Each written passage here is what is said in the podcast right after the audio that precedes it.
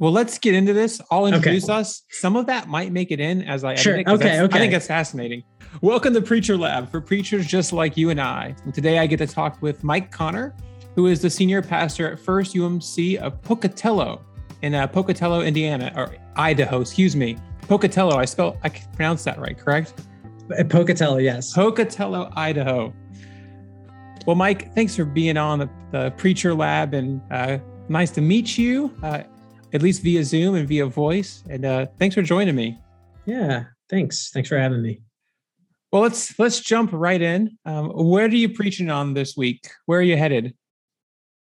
So it's Palm Sunday, this Sunday.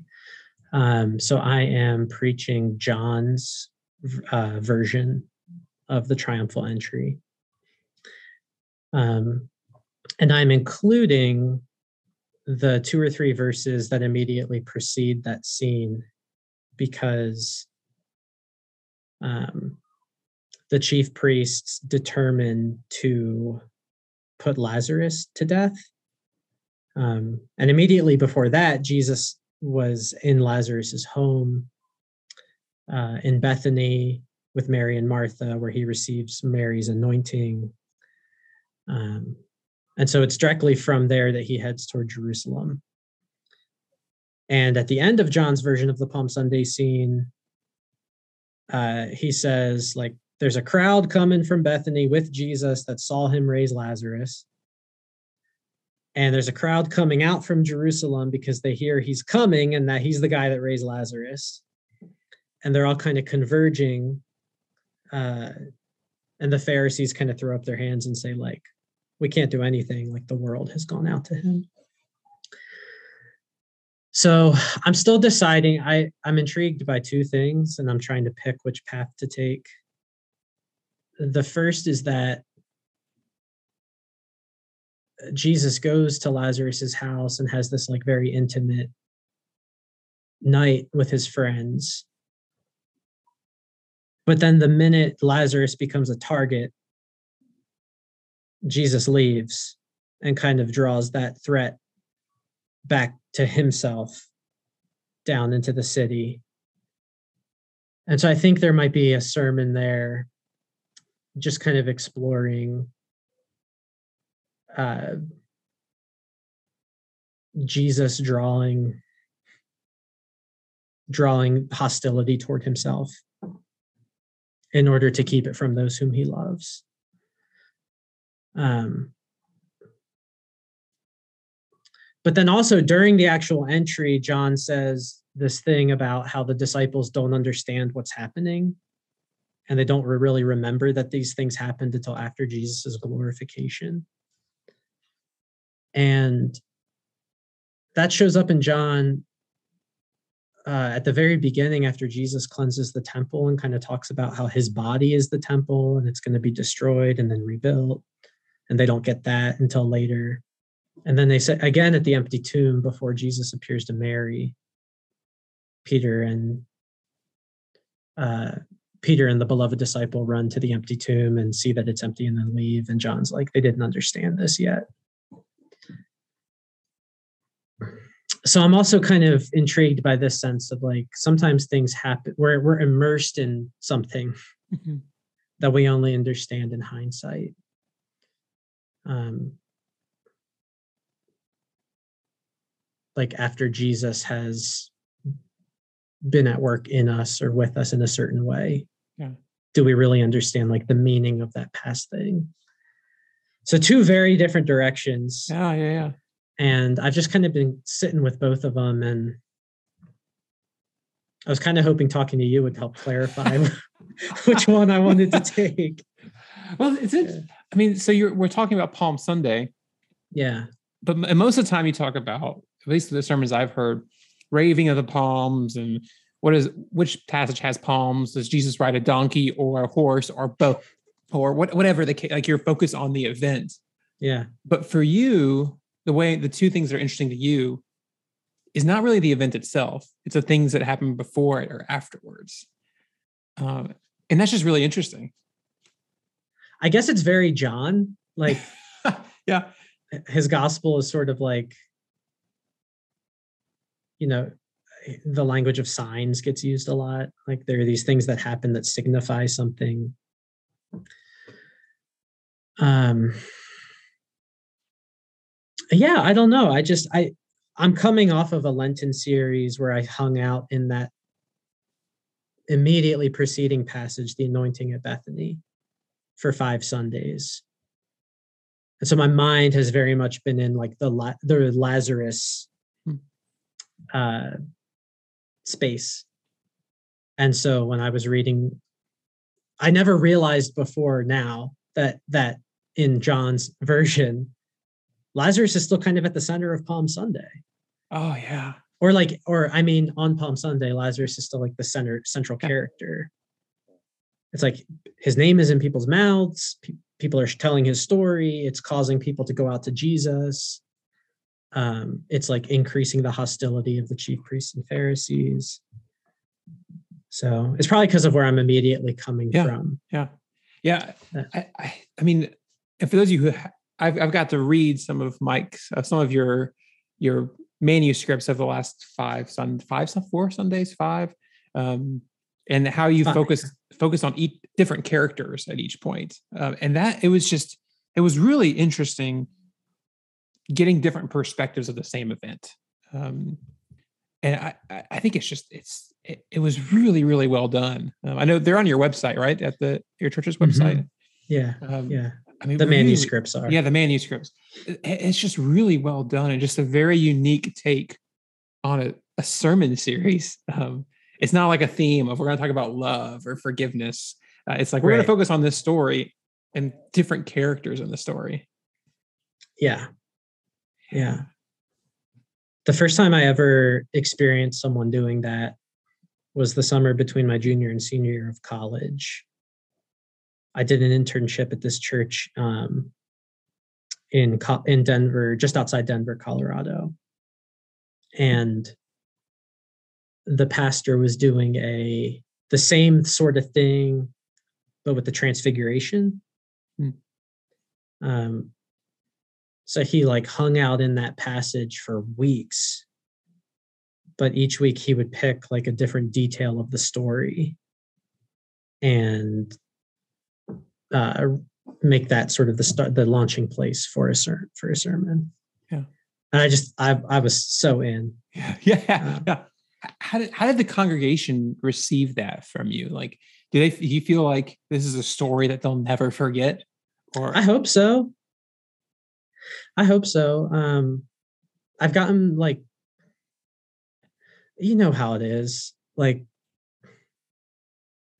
some people want to talk to you about your sermons every week and mm-hmm.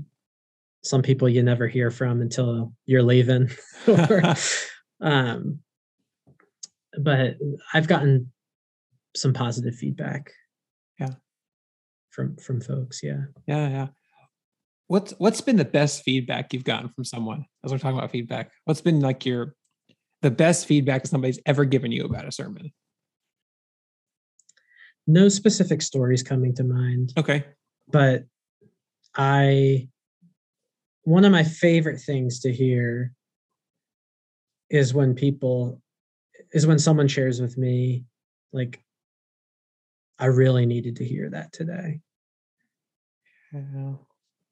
Um, they'll often say it like on their way out the door. So I don't really get to, unless I follow up later in the week, like i don't really know exactly what they mean but that kind of that's that means a lot to me yeah yeah yeah it's yeah. like spirit kind of permeated you and then spoke through you and you're like oh, that's like and it might be something in my experience it, it it might not be the main point. It might be a little side note that i said or one little word and it's like oh. Totally. Yeah. Yeah. Yeah. For sure. What do you think been has been the the most unique feedback you've gotten or the hardest feedback? On the sermon? Yeah yeah, yeah. uh so at one of my churches in north carolina uh i had a rocky relationship with one of the parishioners and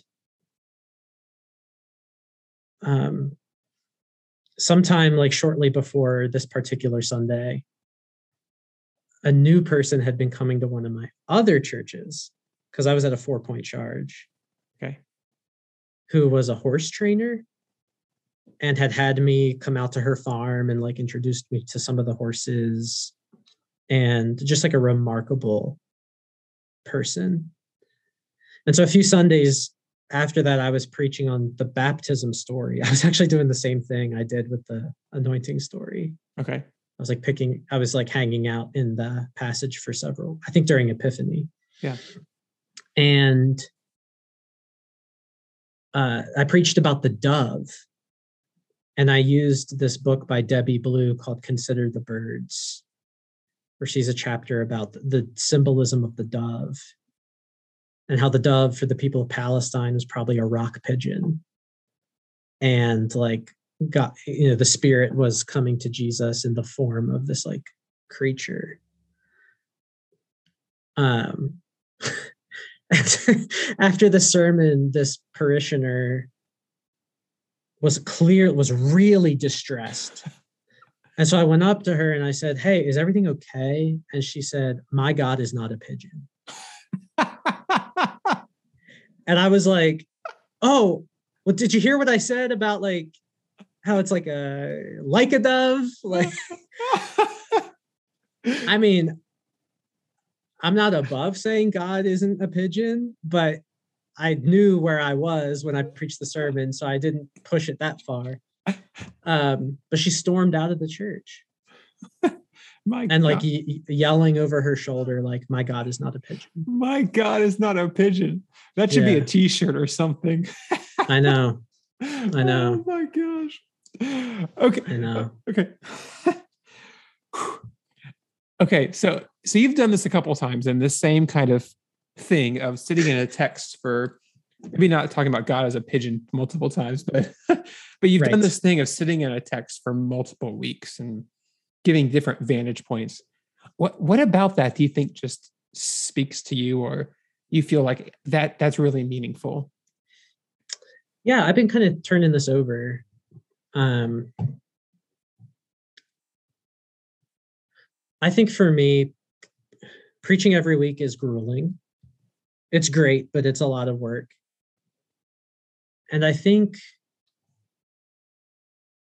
here's what I like to do best I either like to hang out in a story for a couple weeks at a time, or I like to move kind of chronologically through a, a book or a section of a book, or do like a character.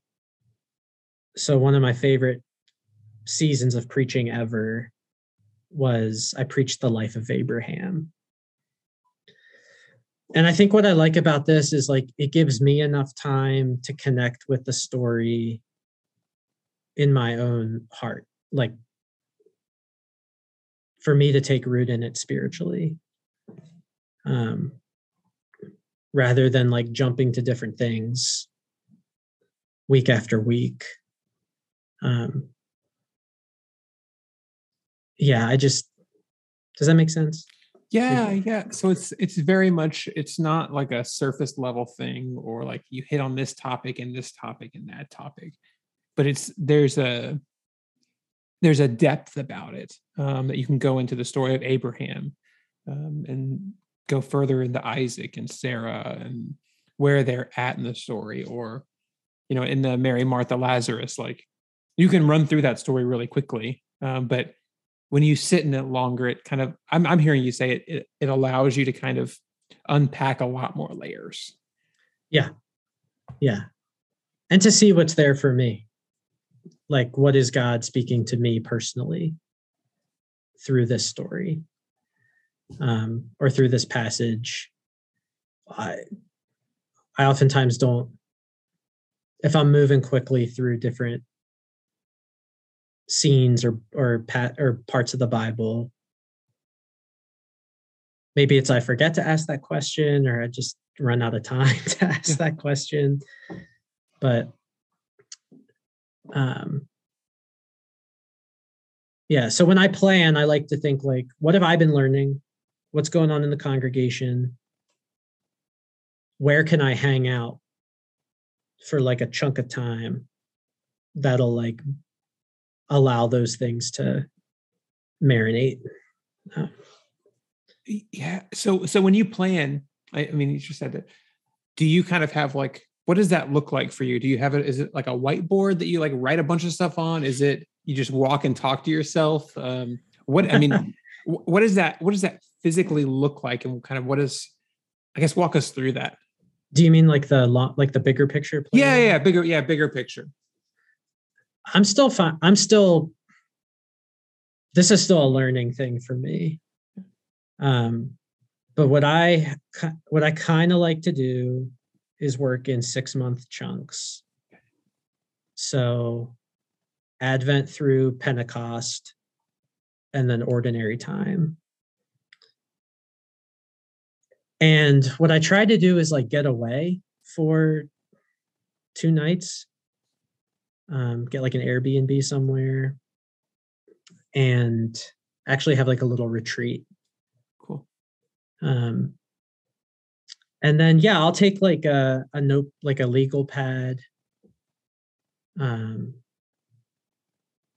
and like list all the Sundays, and like you know the ones i'll be out of town the ones where there's like special holy days uh, and where i'm feeling drawn to in the in the bible and then i'll start to like think about ways to map that out hmm. um yeah so when i got here in the summer and started the appointment in like july um, it was a new beginning for me in like many ways. It was a new beginning for the congregation, and so I was just feeling drawn toward Mark Mark's gospel, and so I just started in like chapter one, verse one of Mark, and let's start got, there. Yeah, start at the beginning. Yeah, got as far as you know, took it slow, and got as far as I did we could until Advent started. Um, so that's kind of what I do. Yeah. It's it sounds like this is like a it's not like you're planning you're not doing this like without yourself. Like it sounds like this is a deeply individual spiritual practice that then it flows out of where you're what you're seeing, where you're learning, where you're growing, where God is speaking to you. And then you plan it out of yourself. Um, like it's not like you're just putting stuff on the wall. What does what does Susie want to hear, or what does Joe really struggle with? Um, it's deeply personal too. Yeah, yeah. Do you want to talk about theological worlds? yeah, yeah, yeah. Okay, yeah. You sent me this email, uh, yeah. and I got to read this, and I don't, I don't know how you're going to connect those two, but this is fantastic. So yes, tell us about this. Okay, uh, this is sort of falls into the like, what am I learning about preaching? Oh, okay, piece. Um, so I encountered this book by W. Paul Jones called Theological Worlds in a continuing ed context, and it blew my mind. Um, his argument is that uh, people make different meaning out of the Christian story and out of the person of Christ. And um, what they look for, what they yearn for in their relationship with God is de- depends upon like a um like a original wound mm-hmm. uh that we all carry from like our young self. And and yet there's some like describable patterns. And he he he puts these into five different what he calls theological worlds. Um and jesus kind of means something different for folks who are citizens of each world. Yeah so just as an example one of the worlds is uh he calls condemnation and uh, forgiveness.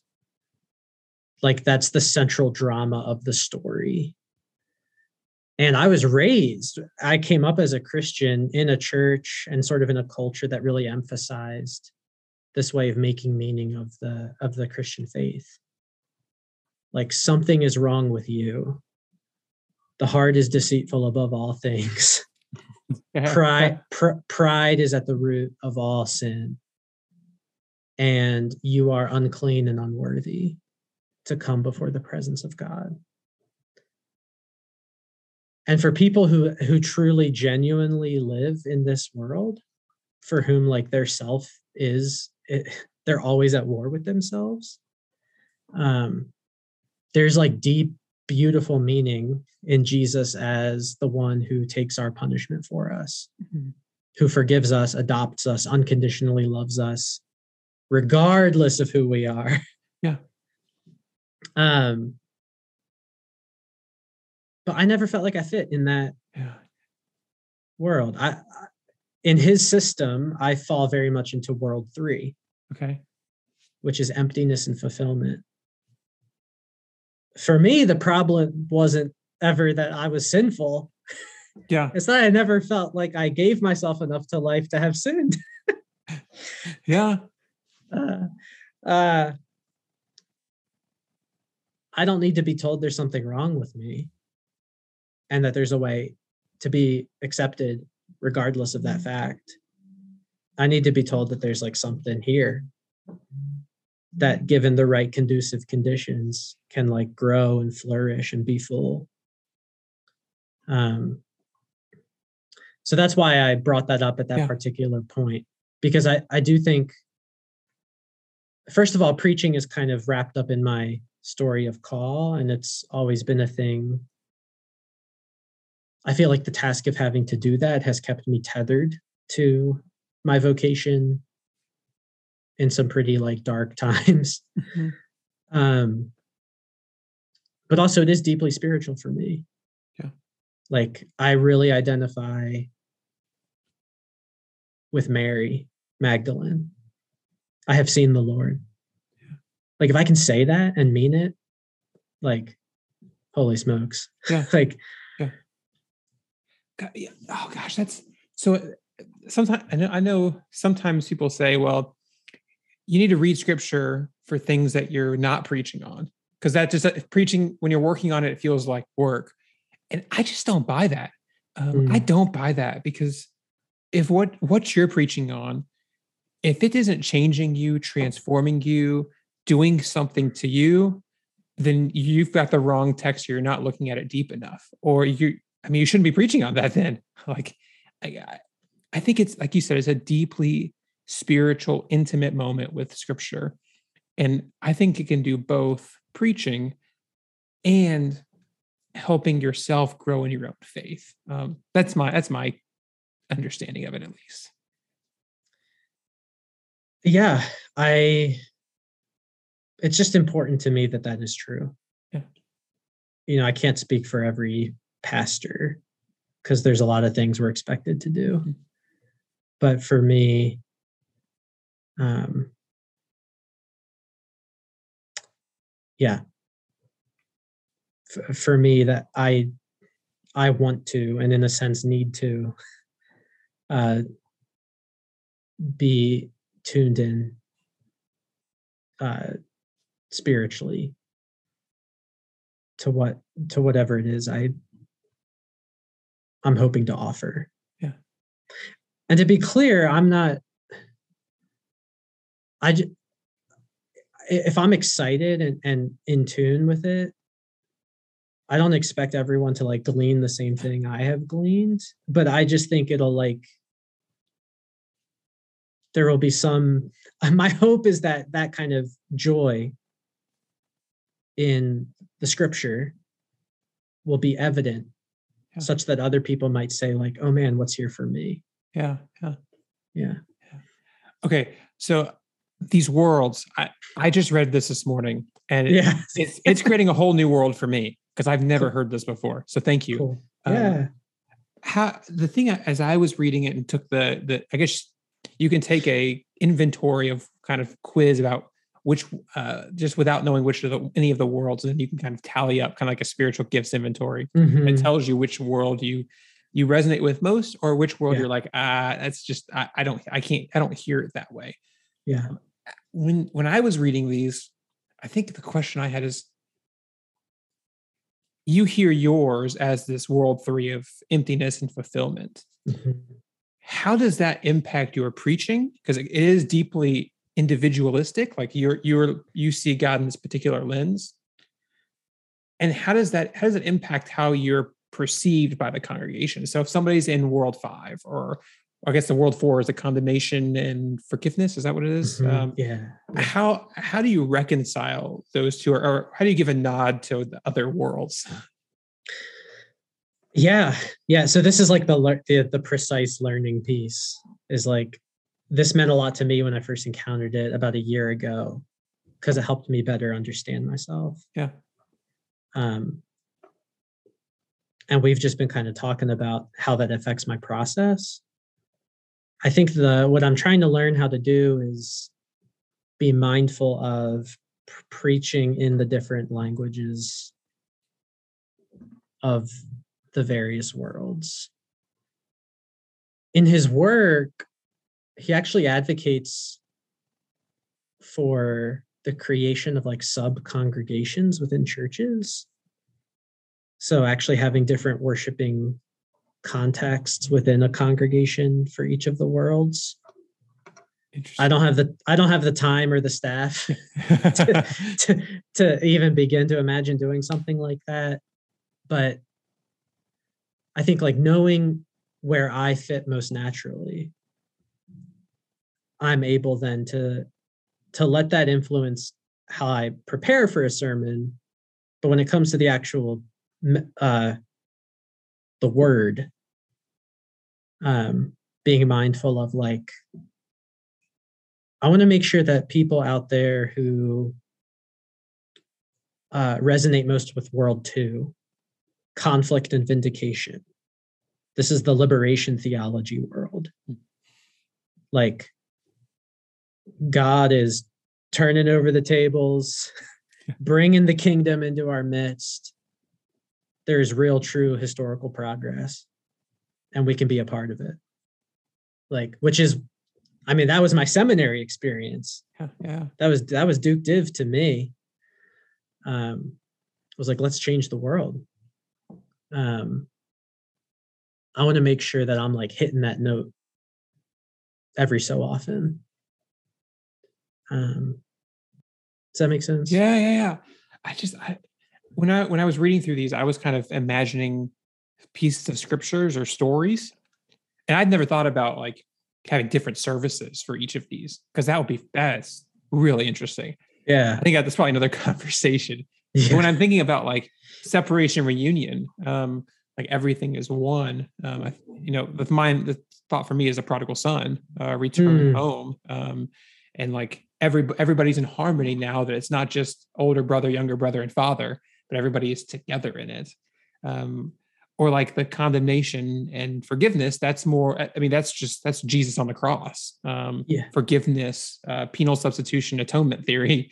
Uh, and it, I, they're all they're all beautiful. They're just all very different. Yeah. Um, yeah. I, I love the language.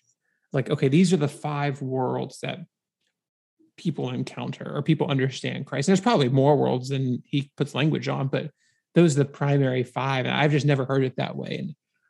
And I, I love the idea of you're preaching from the emptiness and fulfillment world, but you're giving a nod to others and making sure no, no, there is social justice. That's a key part of the Christian walk. And we do sin and and we do make a mess of things and we do need forgiveness. So you're giving a nod to to all of the worlds. And I just I think one of the, traps that some preachers fall into, I know I've fallen into, is preaching from my own world, only my world, because that's what I know. It's natural, it's it's innate, and I don't give a nod to the other. Yeah, yeah. But I think once you be once you start to think about it in that way, that like, uh, someone's not wrong for uh someone's not wrong for believing in Christ primarily because of the unconditional acceptance that they receive in his presence. Yeah, yeah. Um,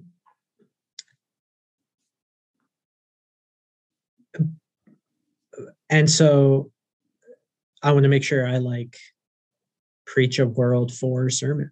Yeah. Although I will admit that's the hardest one for me to to access. I just I think just because I have kind of baggage around hmm um around that. Um I think most of us. I mean, that's that's my baggage too. yeah, I think most very of us growing up in a lot of American in- evangelicalism yeah, lives in world four. yeah, yeah, yeah. Yeah. But so much of it comes out of Paul. And like it's it's not unbiblical and depending on how you talk about it. hmm And um it resonates with a lot of people. Yeah. Um so but yeah, you know, like to be world five is suffering and endurance. So this is for people who just sort of believe in the depths of their soul that the world doesn't get better. What matters is living with integrity. Mhm. So, like, no matter what you go through, um, the you know you're not really looking to God to transform your circumstances. You're looking to God to be in the suffering with you and helping you to have a pureness of heart in it. Um, which is very different than the good news being like God is changing the world. Yeah, yeah, yeah. But if but if one Sunday you're hitting that note and the next Sunday you're hitting the other note, which is what I'm trying to learn how to do. Yeah. Um then I think like I don't know. Maybe you're you're talking in the heart language of more folks more frequently. Yeah, and you might be going through that in one particular sermon. Um, Mm-hmm. you know, focusing on the cross, uh, especially now during Lent and moving towards the cross of Good Friday. You, I think you can do that while talking. I'm just thinking like the emptiness and fulfillment. You know, Jesus emptied himself um, to be with us, and you're still talking cross language. So even through the Mhm. middle of a eight one sermon, you can talk through all of these different worlds. Um, Mhm. and you kind of enter into them yourself. I'm what is it? Do you think it's as I was reading this, I found it with World Four being the hardest.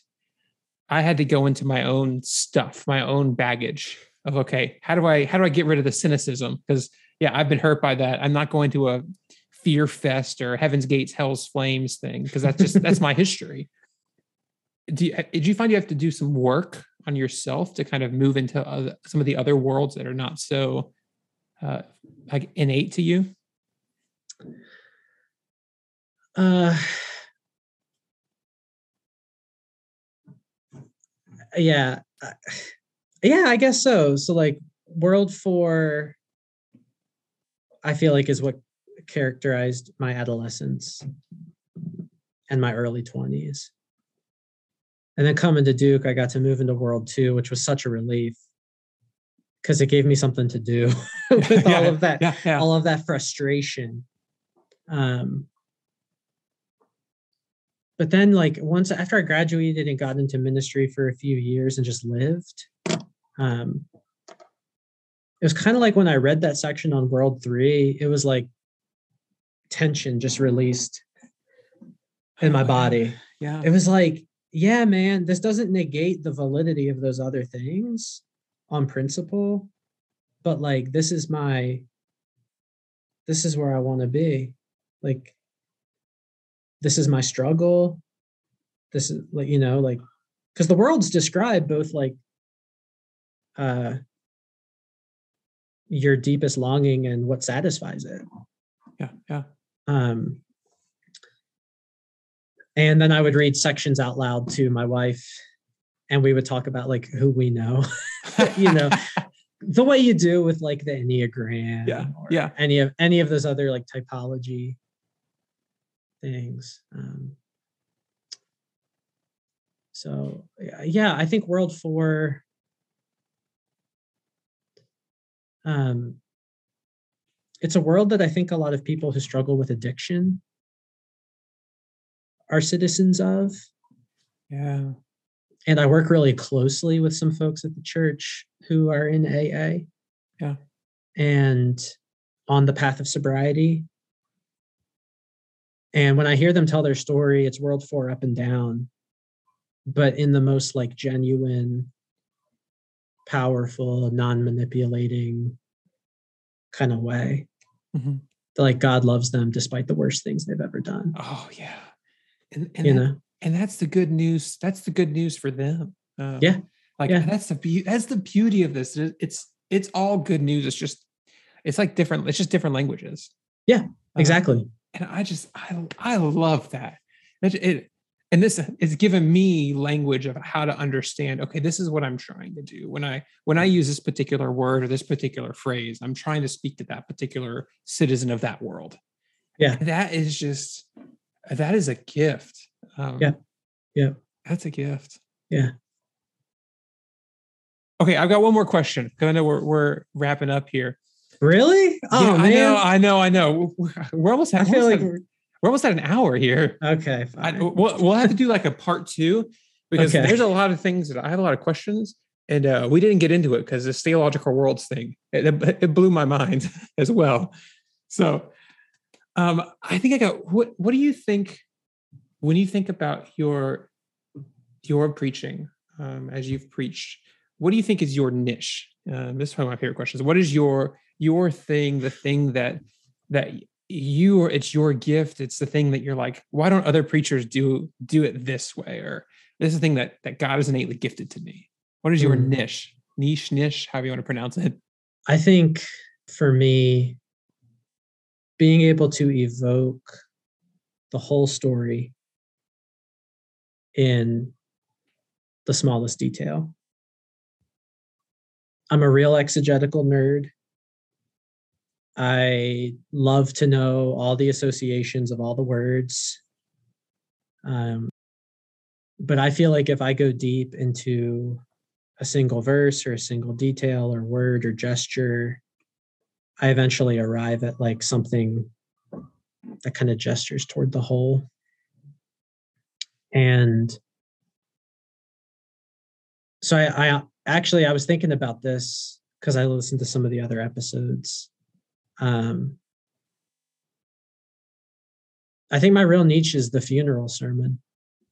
Oh, oh, I And I, and I never ever Yeah. thought I would be a person to say that, but in my first couple of years of pastoring in North Carolina, I did like dozens of funerals, and in some ways it it sucked, but I.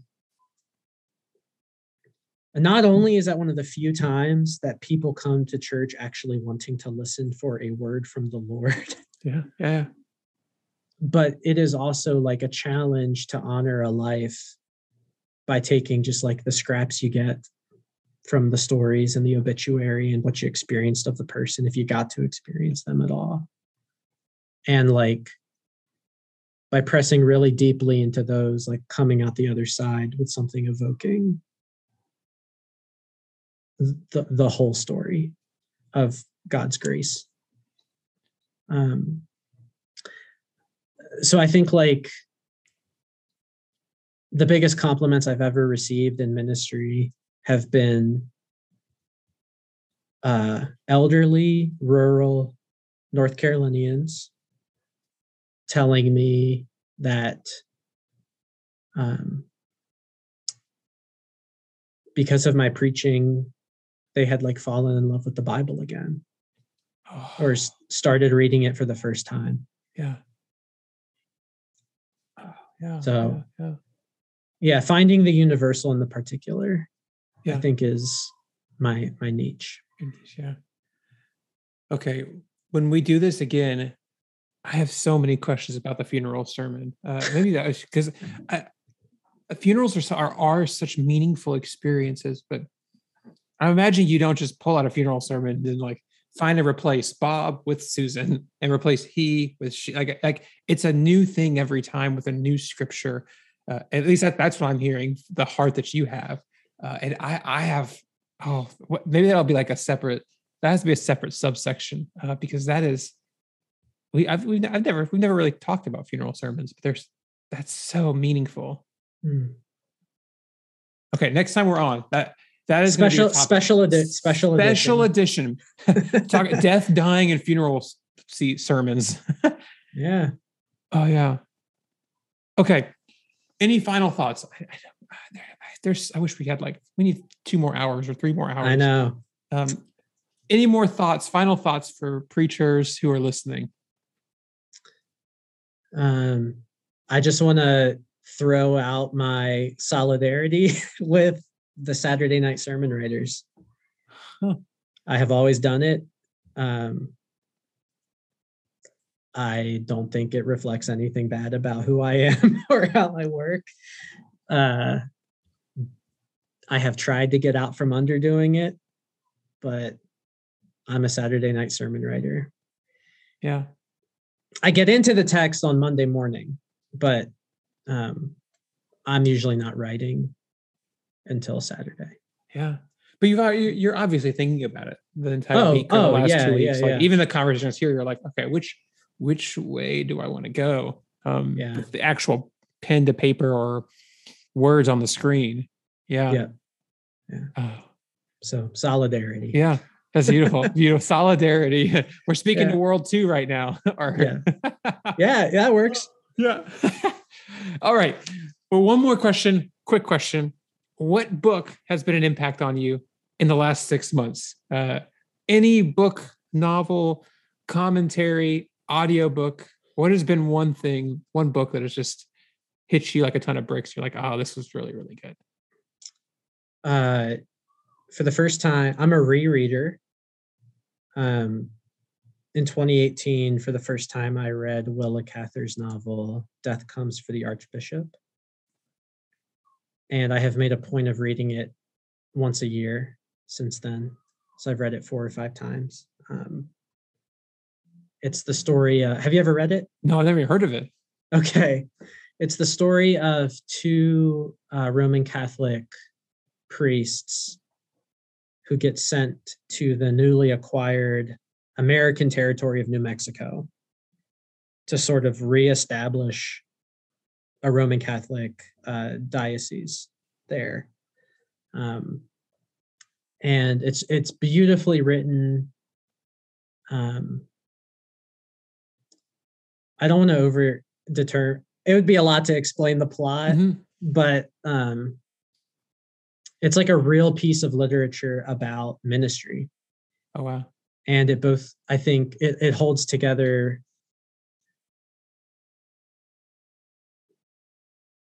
Uh, some of the like pr- some of the things we're wrestling with in American Christianity right now are reflected in like these guys' work and attitude towards certain things.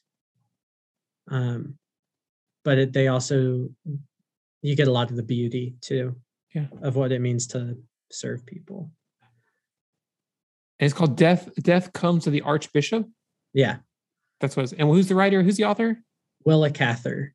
Willa Cather. Death comes the Archbishop. Okay. Yeah, It's going in my my book, uh, my my Amazon cart that's sitting with twenty different books. But it's a great it's a great like um like vacation read or retreat cool. read. Um, yeah. Yeah. so those of you who are going on uh, vacation after preaching an Easter sermon, uh, this would be your book. Yeah it's so good i would love i i think i could or one could uh develop like a whole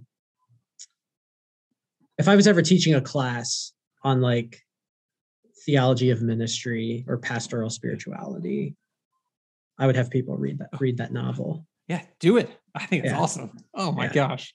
Yeah. Well, Mike, thank you. This has been a gift. Um, it just it's just been a gift to hear your the way in which you preach, um, the way in which you've opened up my mind to theological worlds. Um, I mean, this is just a gift. So thank you for spending time with us and it's just giving your wisdom and your heart to this this craft of preaching. Yeah thanks for having me on